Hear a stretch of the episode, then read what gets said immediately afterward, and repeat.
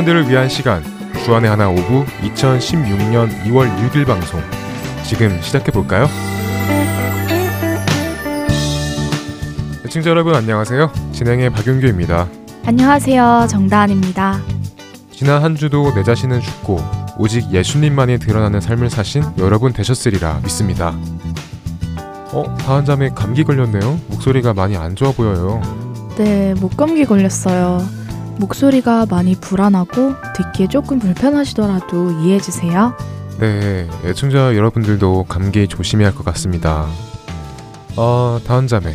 만약 다은 자매에게 단 한 가지 소원이 무엇이냐는 질문이 주어진다면 단 한 가지 소원이 무엇이라고 할 것 같아요? 여러 가지가 아닌 단 한 가지 소원이요? 네, 여러 가지가 아닌 단 한 가지요. 음, 그렇다면 이 세상을 살면서 평생 흔들리지 않고 예수님과 동행하는 삶을 살게 해달라는 소원을 말하고 싶어요. 확실하죠? 딱 한 가지밖에 못 구하는 소원인데요. 네, 확실합니다. 용기 형제는요? 아, 저는 여호와의 집에 살면서 여호와의 아름다움을 바라보며 여호와를 사모하는 것입니다. 에이, 시편에서 다윗이 고백한 말씀을 카피하셨네요. 네, 맞아요. 카피했습니다. 시편 27편 4절 말씀이죠. 내가 여호와께 바라는 한 가지 일 그것을 구하리니 곧 내가 내 평생에 여호와의 집에 살면서 여호와의 아름다움을 바라보며 그의 성전에서 사모하는 그것이라. 저는 다윗의 이 고백에 너무 감명을 받아 나의 단 한 가지 소원도 다윗과 같은 소원이 되기를 바라게 되었습니다. 네, 뭐 그런 카피는 나쁘지만은 않은 것 같네요. 그런데 방금 용기 형제가 한 가지 소원을 다윗과 같은 고백을 했잖아요. 그럼 그 소원이 잘 이루어져 가고 있는 거 아니에요? 어, 저도 나름 누가 뭐라 해도 나의 단 한 가지 소원을 말하라면 다윗의 고백과 같다라고 장담하고 있었는데요. 내가 다윗이 한 말과 똑같은 말을 하고 있지만 다윗과 똑같은 소원은 아니구나라는 생각이 들었습니다. 첫 찬양 듣고 이야기 계속 나누겠습니다.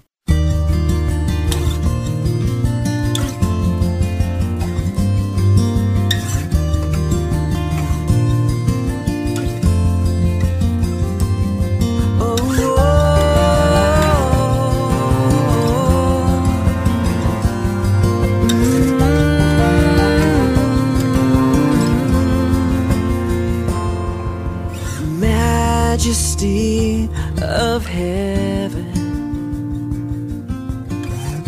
Your glory fills the sky, light of the world. You are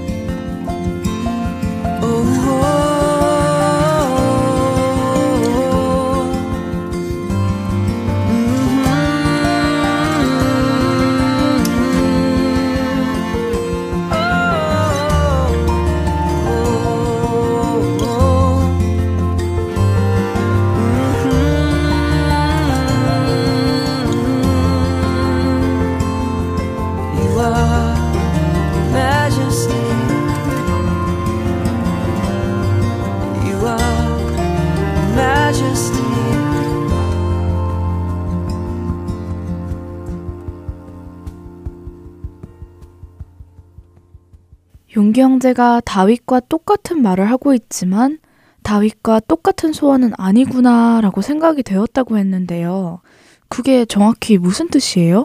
잘 이해가 안 돼요. 아, 말이 좀 헷갈리죠? 무슨 뜻이냐면요.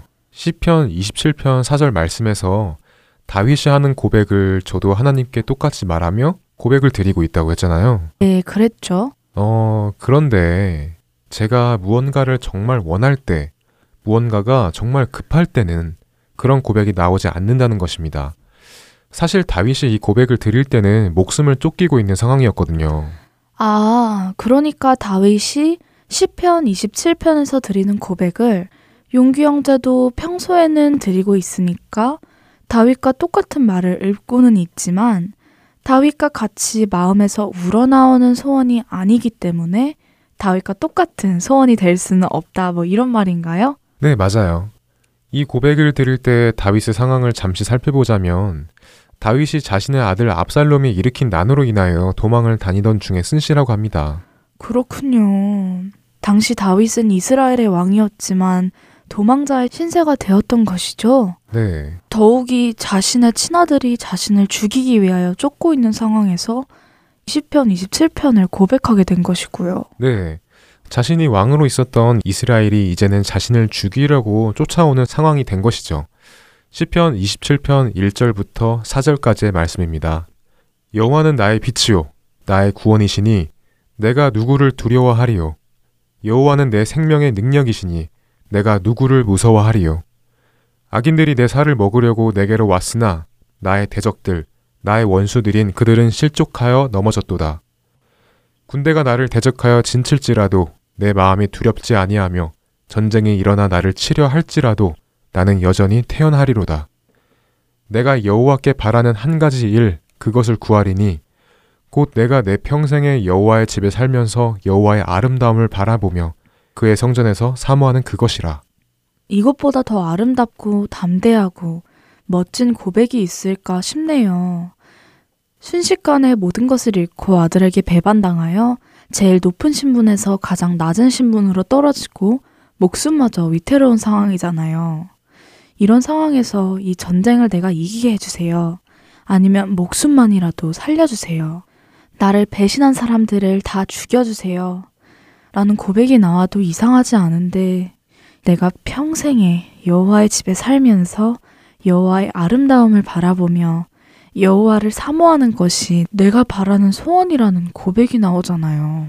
네, 다은 자매가 말해준 것처럼 다윗의 이 고백은 너무 아름답고 담대한 고백이어서 우리 자신을 돌아보게 만들고 무엇을 사모해야 하는지, 언제 기뻐해야 하는지, 누가 우리를 돌보고 있는지, 내가 누구에게 의지해야 하는지 등등 많은 것들을 깨닫게 해주는 고백입니다.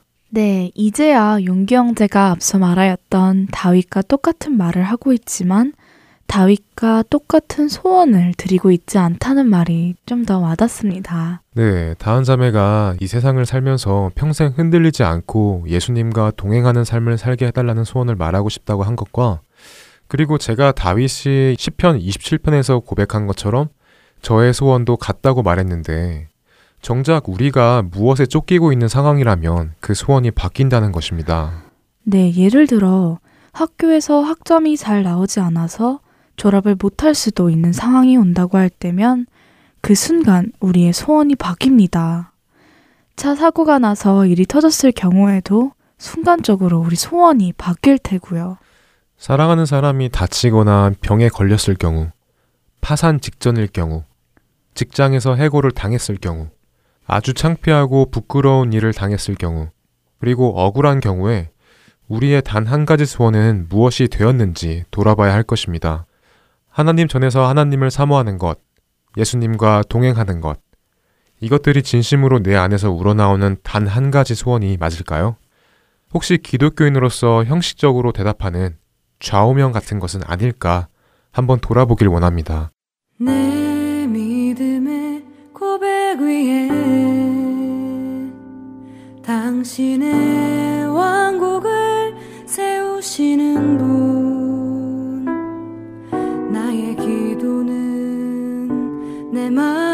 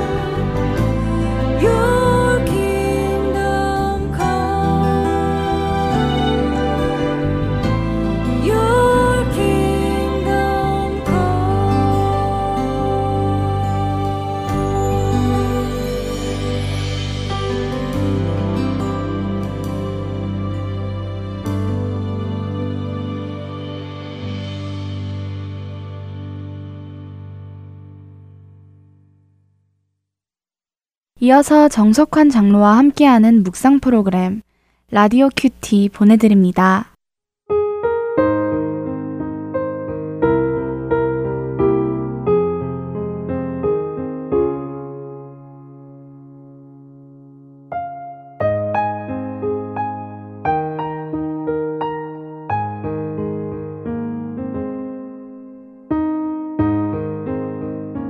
지혜로운 자의 입술은 지식을 전파하여도 미련한 자의 마음은 정함이 없느니라. 악인의 제사는 여호와께서 미워하셔도 정직한 자의 기도는 그가 기뻐하시느니라. 잠언 15장 7절로 8절의 말씀입니다. 사람들은 소원을 가집니다. 그리고 그것이 이루어지길 원합니다. 그런데 어떤 사람의 소원은 이루어지지만은 어떤 사람의 소원은 이루어지지 않습니다. 그 차이는 무엇일까요? 멕시코 대통령에게 미국의 한 기자가 물었습니다. 북미와 남미가 그처럼 다른 이유가 무엇이라고 생각하십니까? 그때 대통령은 이렇게 대답했습니다. 소원이 달랐기 때문입니다. 북미의 청교도들은 신앙을 위해서 곧 하나님을 찾으러 왔지만 남미의 스페인, 포르투갈 사람들은 골드, 곧 금을 찾으러 왔습니다. 하나님을 찾아 북아메리카로 온 청교도들은 하나님도 찾고 금도 찾았지만은 자신을 위해 금을 찾아 남미로 온 사람들은 금도 놓쳤고 하나님도 찾지 못한 차이일 것입니다. 사람들은 누구나 마음의 소원을 품고 살아갑니다. 그러나 그 소원이 누구를 위한 것이냐에 따라 결과는 분명히 달라집니다. 지금 당신이 가지고 있는 소원이 있다면 그 소원은 누구를 위한 것입니까? 올해 2016년에는 내가 몇 등을 하겠다. 내가 어떤 대학, 어떤 과에 꼭 합격하겠다. 어떤 회사에 내가 취직하겠다. 이것도 우리의 소원이 될 수 있습니다. 그러나 하나님께서 주시는 마음의 소원을 가지시기 바랍니다. 하나님이 우리에게 주시는 소원은 하나님과 하나님의 나라를 기억하는 것입니다. 그래서 선한 청지기로서 살아가는 것입니다. 주님, 하나님과 하나님 나라를 마음에 소원하며 소망 중에 살게 해 주시옵소서.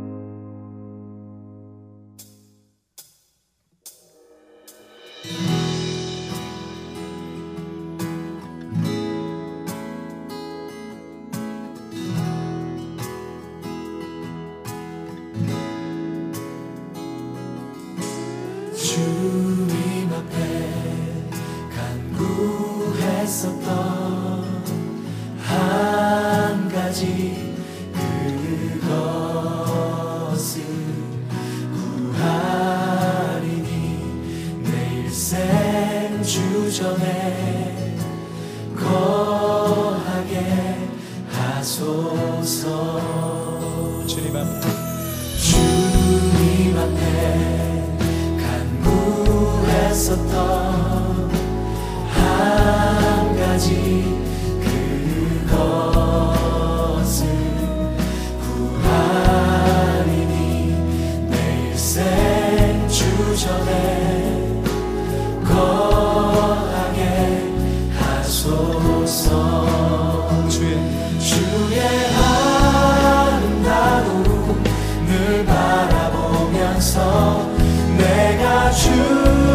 전에서 주 찬양하리라 주의 아름다움 늘 바라보면서 내가 주님 전에서 주 찬양하리라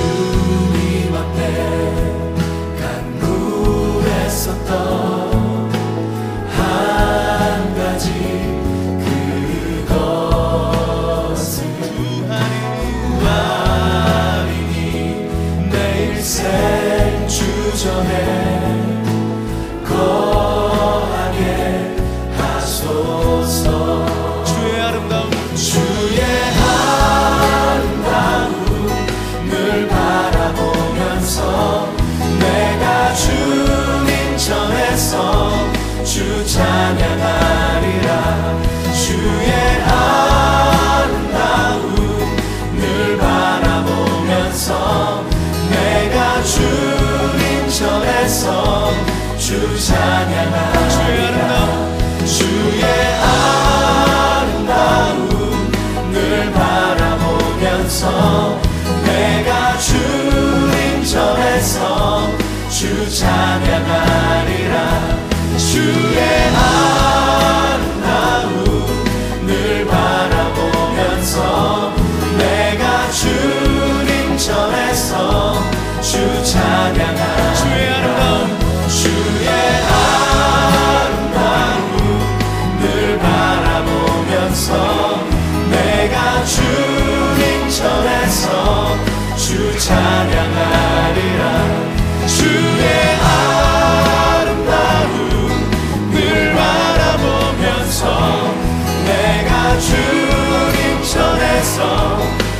찬양하리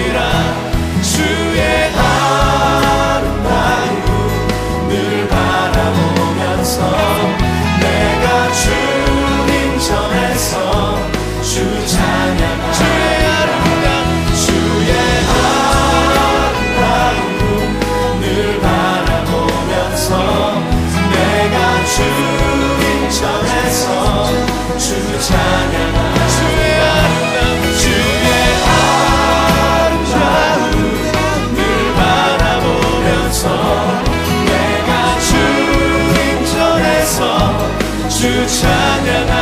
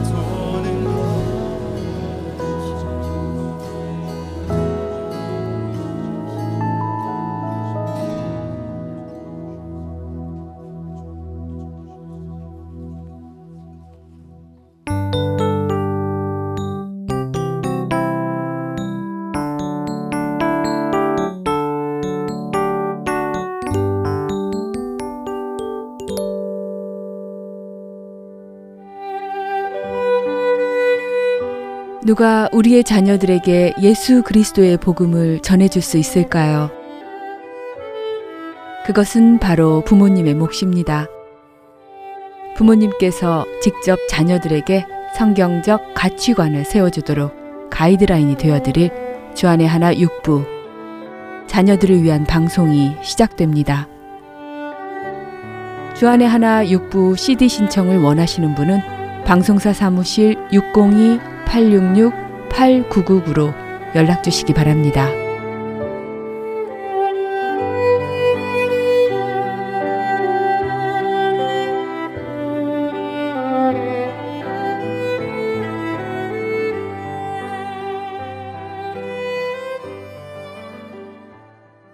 이어서 성경 말씀을 통해 이 시대의 찬양 문화를 점검하는 성경적 찬양으로 이어집니다.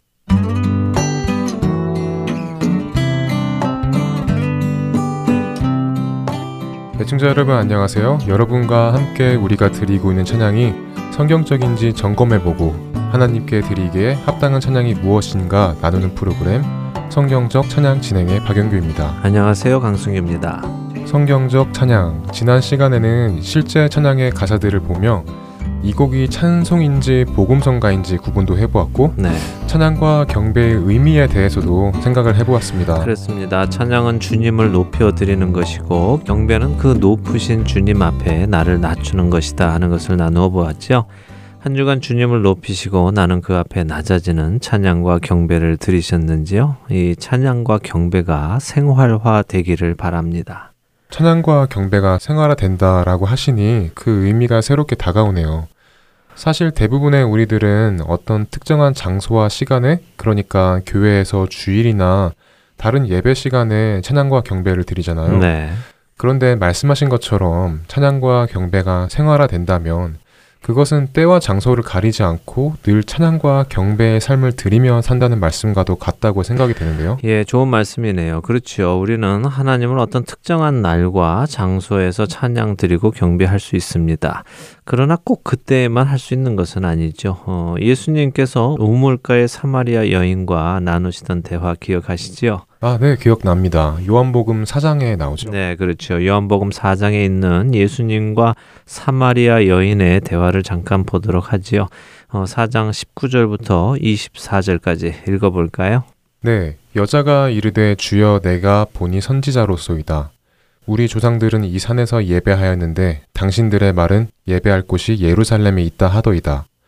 예수께서 이르시되 여자여 내 말을 믿으라. 이 산에서도 말고 예루살렘에서도 말고 너희가 아버지께 예배할 때가 이르리라. 너희는 알지 못하는 것을 예배하고 우리는 아는 것을 예배하노니 이는 구원이 유대인에게서 남이라. 아버지께 참되게 예배하는 자들은 영과 진리로 예배할 때가 오나니 곧 이때라. 아버지께서는 자기에게 이렇게 예배하는 자들을 찾으시느니라. 하나님은 영이시니 예배하는 자가 영과 진리로 예배할지니라. 아멘. 우물가의 여인은 예수님께 어디에서 예배 드리는 것이 옳으냐라고 묻는 것이죠. 그렇죠. 어, 보아하니 선지자 같은데 그럼 이 질문에 한번 대답해 보십시오라고 하면서 묻는 것이죠. 사마리아 사람들은 예루살렘에서 예배를 드리지 않았나 보군요. 예, 그들은 그리심산이라는 곳에서 예배를 드렸는데요. 어, 자신들이 예배를 드리는 곳이 옳으냐 아니면 예루살렘에서 드리는 것이 옳으냐 하는 질문을 하는 것이죠. 거기에 예수님께서는 지금까지는 지정된 성소에서 예배를 드리는 것이 옳은 것이었는데 이제 새로운 시대가 왔다. 그것은 지정된 장소에서만 예배를 드리는 개념이 아닌 영과 진리로 예배를 드리는 때가 온다. 그것은 시와 장소를 가리지 않고 한 사람이라는 영혼이 전인격적으로 하나님과 친밀하게 언제나 동행하며 예배를 드리는 날이 온다. 그리고 그것이 바로 지금부터이다 라고 말씀하시는 것이죠. 시간과 장소를 가리지 않고 전 인격적으로 하나님과 친밀하게 언제나 동행하며 그분을 예배하는 때가 온다. 네. 아, 정말 새로운 개념의 예배이군요. 행위나 형식이 아닌 참된 마음에서 우러나오는 예배. 네. 또 다른 말로 하면 하나님과의 교제라고도 표현할 수 있지 않을까 생각도 됩니다. 네, 하나님과의 교제 아주 좋은 표현인데요. 예수 그리스도는 우리를 하나님의 자녀가 되게 해주셨습니다. 곧 전능하신 통치자 하나님이 한 개인의 아버지가 되시는 것이죠. 이것은 사실 엄청난 개념입니다. 우리가 하나님의 권능과 영광을 잘 이해를 못해서 하나님의 자녀가 되는 권세를 얻는다는 것이 어떤 의미인지를 잘 깨닫지 못하기도 하거든요. 이런 상상이 딱 들어맞는다고 볼 수는 없지만 그래도 비슷한 느낌은 줄 수 있을 것 같은데요. 그러니까 내가 대통령의 아들이 되는 것이나 어느 나라 왕의 아들이 되는 것이나 비슷하죠. 사실 그것과도 상대할 수도 없을 만큼 엄청난 일이지만요. 어, 젊은 사람들에게는 빌 게이츠 같은 부자의 아들이 되는 것이라고 하면 더 확 와닿을 것 같은데요. 물론 하나님과 빌 게이츠를 비교할 수는 없지만 말입니다. 네, 빌 게이츠 아마 확 와닿으실 것 같습니다. 뭐 아마 피부로 와닿기는 그런 실제적인 사람을 예로 드는 것도 나쁘지는 않겠죠. 어, 그러나 말씀하신 것처럼 하나님은 그 어느 누구와도 비교될 수 있는 분은 아니시지요. 어쨌든 다시 본론으로 돌아와서요. 우리는 그 누구와도 비교할 수 없는 그런 하나님을 아버지라 부를 수 있게 되었고, 그렇게 그분 앞에 나아올 수 있게 되었고, 그분과 동행하며 교제하며 그분을 예배하고 또 경배하게 되었습니다. 어, 그래서 이 일은 늘 할 수 있는 일인 것입니다. 내 삶 전체에서 할 수 있는 일이 된 것이죠. 그렇게 우리 삶의 모든 부분에서 예배를 드리는 예배자가 되기를 바랍니다. 네. 그리고 이 일은 바로 예수 그리스도를 통해 가능하게 되었지요. 네. 그래서 우리는 주님을 찬양하지 않을 수 없습니다. 맞습니다. 어, 자, 서론이 조금 길었는데요. 어, 오늘 나눌 주제를 이제 이야기해 보죠. 어, 방금 예배 이야기도 나왔는데요. 어, 제가 가끔씩 예배에 참석할 때 예배 인도자가 이런 이야기를 하는 것을 듣습니다. 자, 예배 시간 다 되어 갑니다. 예배 준비합시다. 이런 말이 나오는데 보통 이런 말을 들으면 사람들은 어떤 준비를 할까요? 어, 그런 경우 찬양팀에서 많이 쓰는 말 같은데요. 네. 아무래도 예배 준비하자라고 하면 음. 앞에 나와서 자기 악기를 점검하고 튜닝도 하고 뭐 음. 소리가 잘 나오나 안 나오나 점검하고 준비하자 뭐 그런 의미일 것 같은데요. 네, 맞습니다. 정말 그렇게 하시더라고요. 예배 준비하자라고 하니까 사람들이 모여서 악기 세팅하고 각자 자기의 맡은 부분에서 점검들을 하시더라고요. 물론 그런 준비가 필요합니다. 잘 정돈된 예배를 드리기 위해서는 꼭 필요한 부분이지요. 그렇지만 저는 그런 질문을 드리고 싶습니다. 그렇게 악기를 setup하고 튜닝하고 소리 점검도 하는 만큼 우리의 영혼과 마음도 준비를 하고 있느냐 하는 것입니다. 튜닝 안 된 악기로 연주를 하면 안 되듯이 또 선이 연결이 안 된 마이크로 노래할 수 없듯이 우리의 영혼 역시 예배의 준비가 되어 있지 않으면 예배를 드릴 수 없고 또 찬양을 드릴 수 없습니다. 아, 네, 그런 말씀이셨군요. 말씀을 듣고 보니 그렇네요. 사실 이 시대에 우리 찬양팀들이 필요로 하는 악기와 장비가 점점 늘어나는 것도 사실입니다. 네. 그래서 그것들을 준비하는데 참 많은 시간이 걸리기도 하고요. 예. 그러나 이런 부분에 우리가 신경을 쓰고 힘을 투자하는 만큼 우리 영혼의 준비도 하느냐라고 묻는다면 그렇다라고 자신 있게 대답하기가 쉽지 않을 것 같습니다. 그렇습니다. 찬양 예배의 준비, 어, 아름다운 소리, 멋진 소리를 내는 것도 중요하겠지만요. 먼저 내 마음이 주님을 향하고 있는지, 주님의 그 은혜 안에 내가 충만하게 거하고 있는지, 그분을 향한 찬양이 내 마음 속에서부터 우러나오고 있는지, 이런 부분들을 먼저 점검하고 준비해야 한다고 저는 믿습니다. 많은 찬양 팀들이요 곡을 준비하고 또 곡을 맞추어 보고 연습하는 데에는 많은 시간을 투자하지만 말씀 공부나 기도에는 그렇게 많은 시간을 투자하는 것을 보지 못합니다. 참 안타까운데요. 저는 모든 찬양 팀들이 리허설 하는 시간보다 기도하는 시간이 더 많고 말씀 읽는 시간이 더 많았으면 좋겠다라고 생각을 합니다. 네, 저도 동감합니다. 찬양 예배는 쇼가 아니니까요. 네. 잘 준비된 콘서트를 하는 것이 아니라 살아계신 하나님의 임재 안에서 그분과 교감하고 그분의 이름을 높이고 기뻐하는 일이기에 우리 마음이 먼저 준비되어야 한다는 생각이 듭니다. 그렇습니다. 그렇게 되기를 바라면서요. 한 가지만 더 나누죠. 첫 시간에도 잠깐 나눈 것 같은데요. 젊은 층은 찬송가를 별로 좋아하지 않고 CCM을 좋아한다는 말씀을 나눴었죠. 네, 그랬죠. 예, 그런데요. 젊은 층들이 찬송가를 별로 좋아하지 않는 이유가 무엇이라고 생각을 하세요? 아, 뭐 여러 가지 이유가 있겠죠. 어, 개인적으로 좋아하지 않는 취향의 음악일 수도 있고요. 네. 또 시대적으로 너무 옛 것이다 하는 생각도 있을 테고요. 음, 그리고 가사가 너무 길어서 외우고 부르기가 어렵다 그런 의견들도 많은 것 같습니다. 예, 실제로 그렇더군요. 그런 이유들로 젊은 층들이 찬송가를 깊이 한다고 들었는데요. 어, 그 중에 가사에 대한 이야기를 조금 나누고 싶습니다. 어, 사실 우리가 사는 이 시대는 굉장히 인스턴트 시대라고 할 수 있죠. 뭐든지 빨리빨리 되어야 하고요. 복잡하지 않고 단순해야 인기가 있습니다. 그렇죠? 그렇죠. 예. 저도 사실 그런 편인데요. 어, 쉬운 예로 페이스북에 올라오는 post를 볼 때도요, 어, 간단 명료한 것은 읽게 되는데, 조금만 긴 글이 올라오면 안 읽게 되더라고요. 아, 저도 그렇습니다. 조금이라도 긴 글이 올라오면 읽어보려고 해도 조금 읽다가 그냥 넘길 때도 많고요. 네. 어떨 때는 아예 한 글자도 읽지 않고 넘기는 때도 많습니다. 예, 더욱더 그 우리가 이런 모습으로 변해가는 것 같습니다. 어, 저는 이런 시대적인 성향이 우리 찬양 문화 안에도 들어와 있다고 생각을 하는데요. 대부분의 옛 형식의 찬송가들은 가사가 아주 길지요. 네, 아주 길죠. 어, 보통 4절까지 있고 네. 뭐 5절, 6절까지 있는 곡들이 많이 있고요. 예.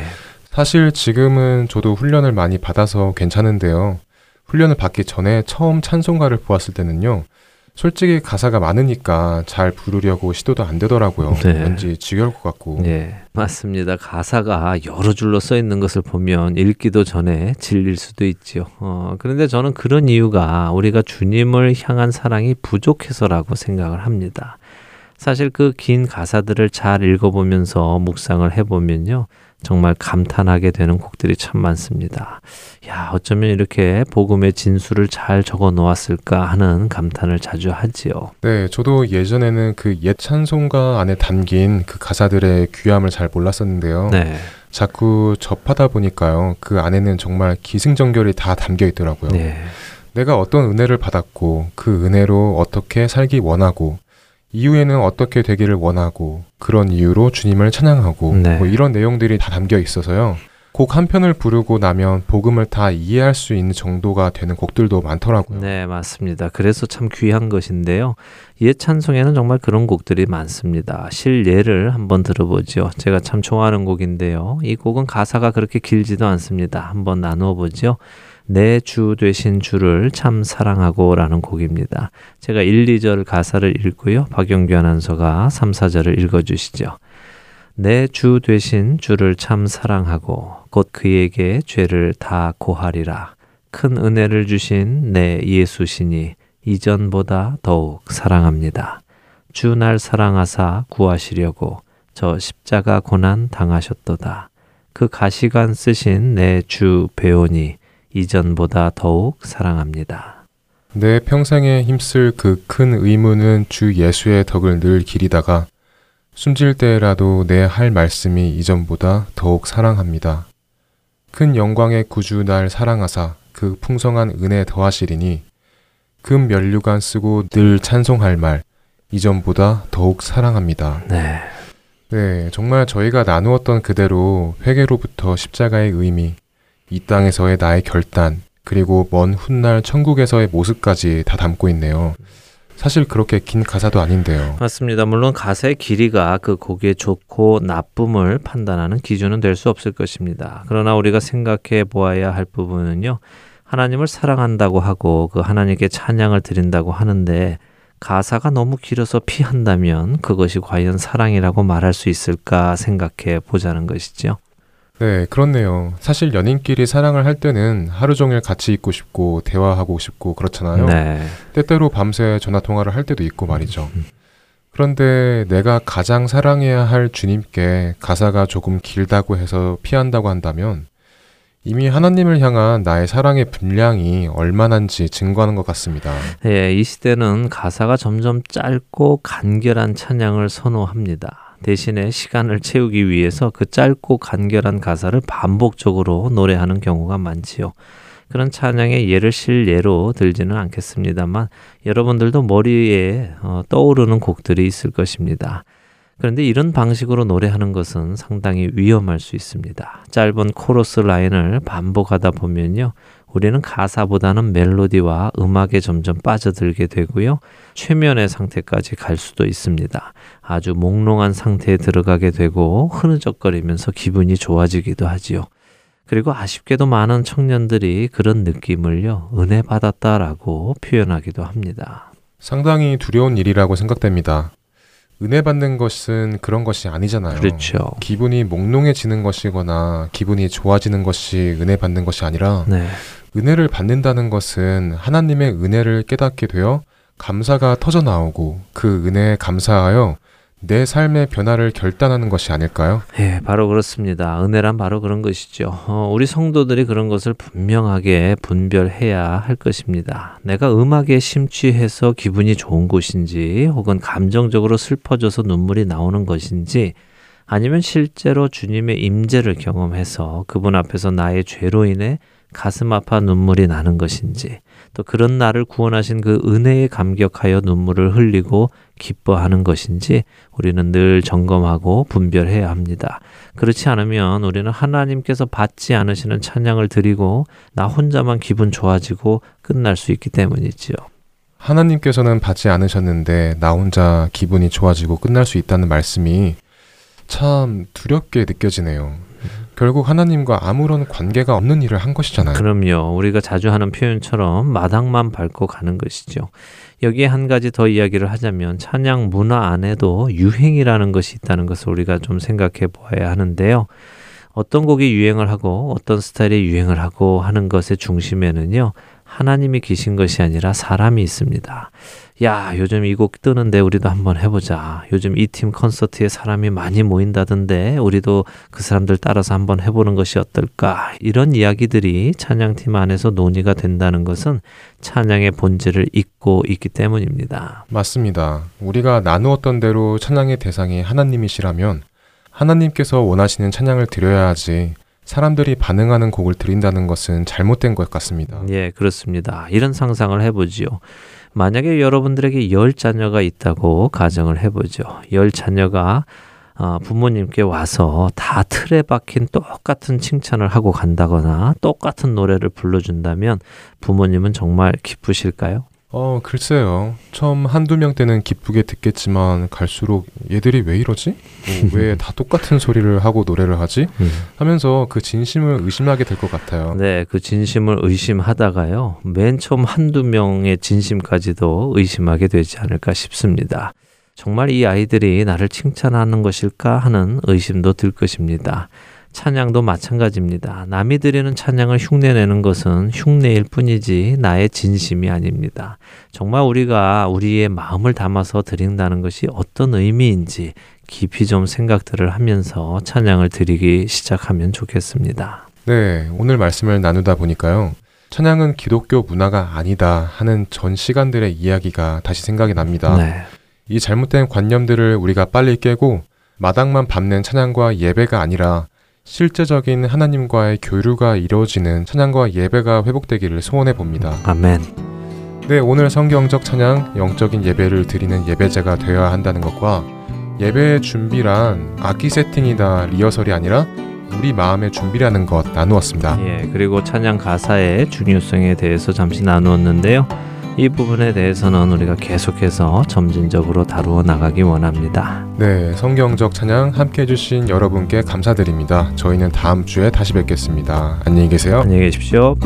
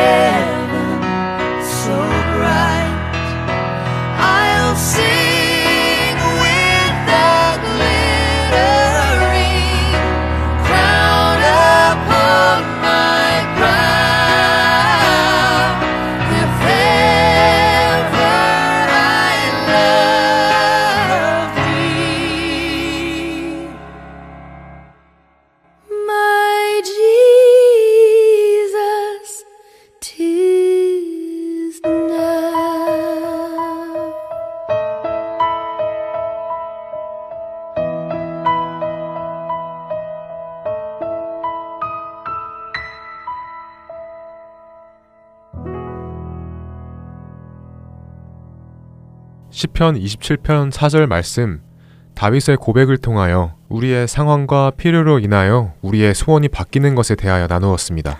네, 대부분의 그리스도인들은 단 한 가지 소원을 정하라고 할 때 성경 말씀을 통하여 우리가 가장 감동받은 말씀을 떠올려 그것을 소원으로 말하기도 합니다만 정작 상황이 따라주지 않거나 급할 때면 다른 소원이 금세 그 자리를 차지하게 되죠. 네, 앞에서 우리들이 고백하는 그 한 가지 소원이 정말 소원인지 아니면 그리스도인이니까 세상 문구보다는 성경 말씀 중 좋은 말씀으로 자신의 삶에 아이디어하게 좌우명으로 새긴 것은 아닐까 하는 질문을 드렸었는데요. 한 번쯤은 이 질문을 우리 스스로에게 심각하게 물어보았으면 좋겠다는 생각이 듭니다. 저도 이렇게 말씀을 나누고 그 질문을 곰곰이 생각해 보니까요.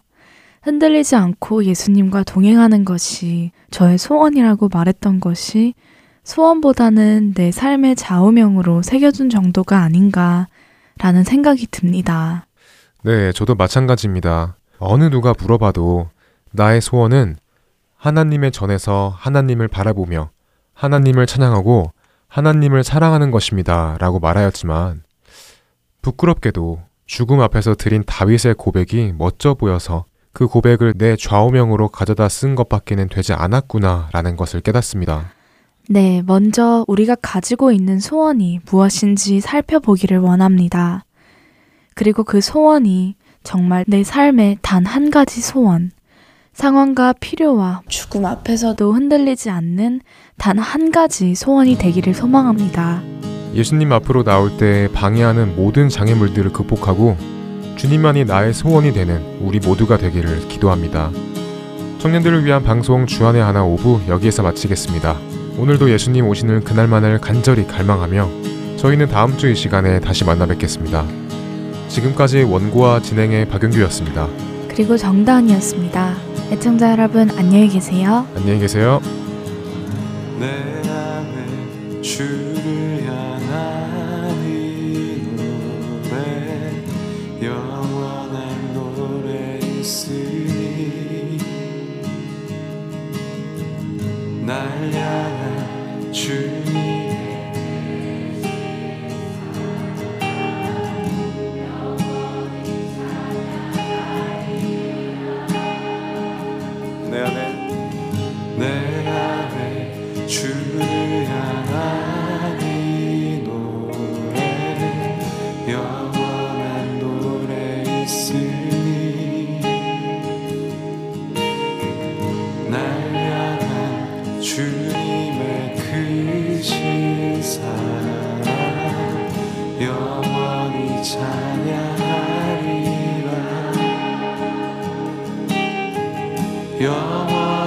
찬양